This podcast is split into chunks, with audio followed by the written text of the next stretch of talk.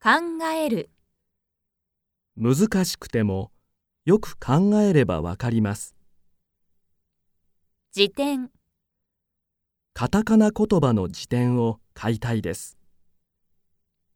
調べる、わからない言葉は自分で調べてください。確かめる、レポートを書いたら確かめてください。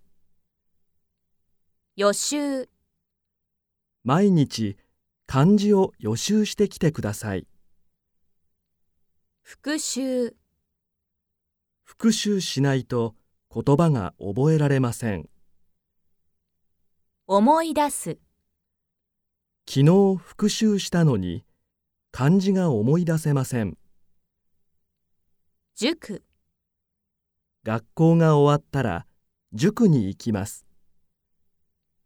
やる、家に帰ったらすぐ宿題をやります。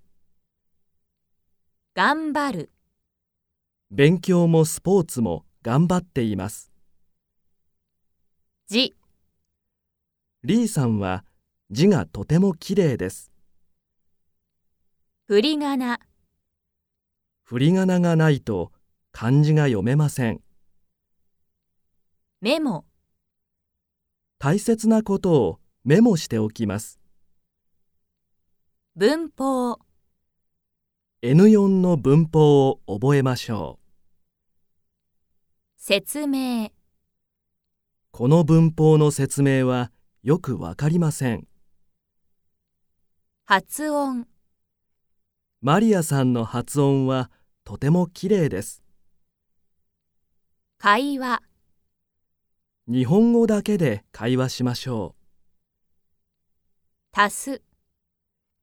25に47を足すと72になります。役に立つ、この本はとても役に立ちます。勉強中。今、テストのための勉強中です。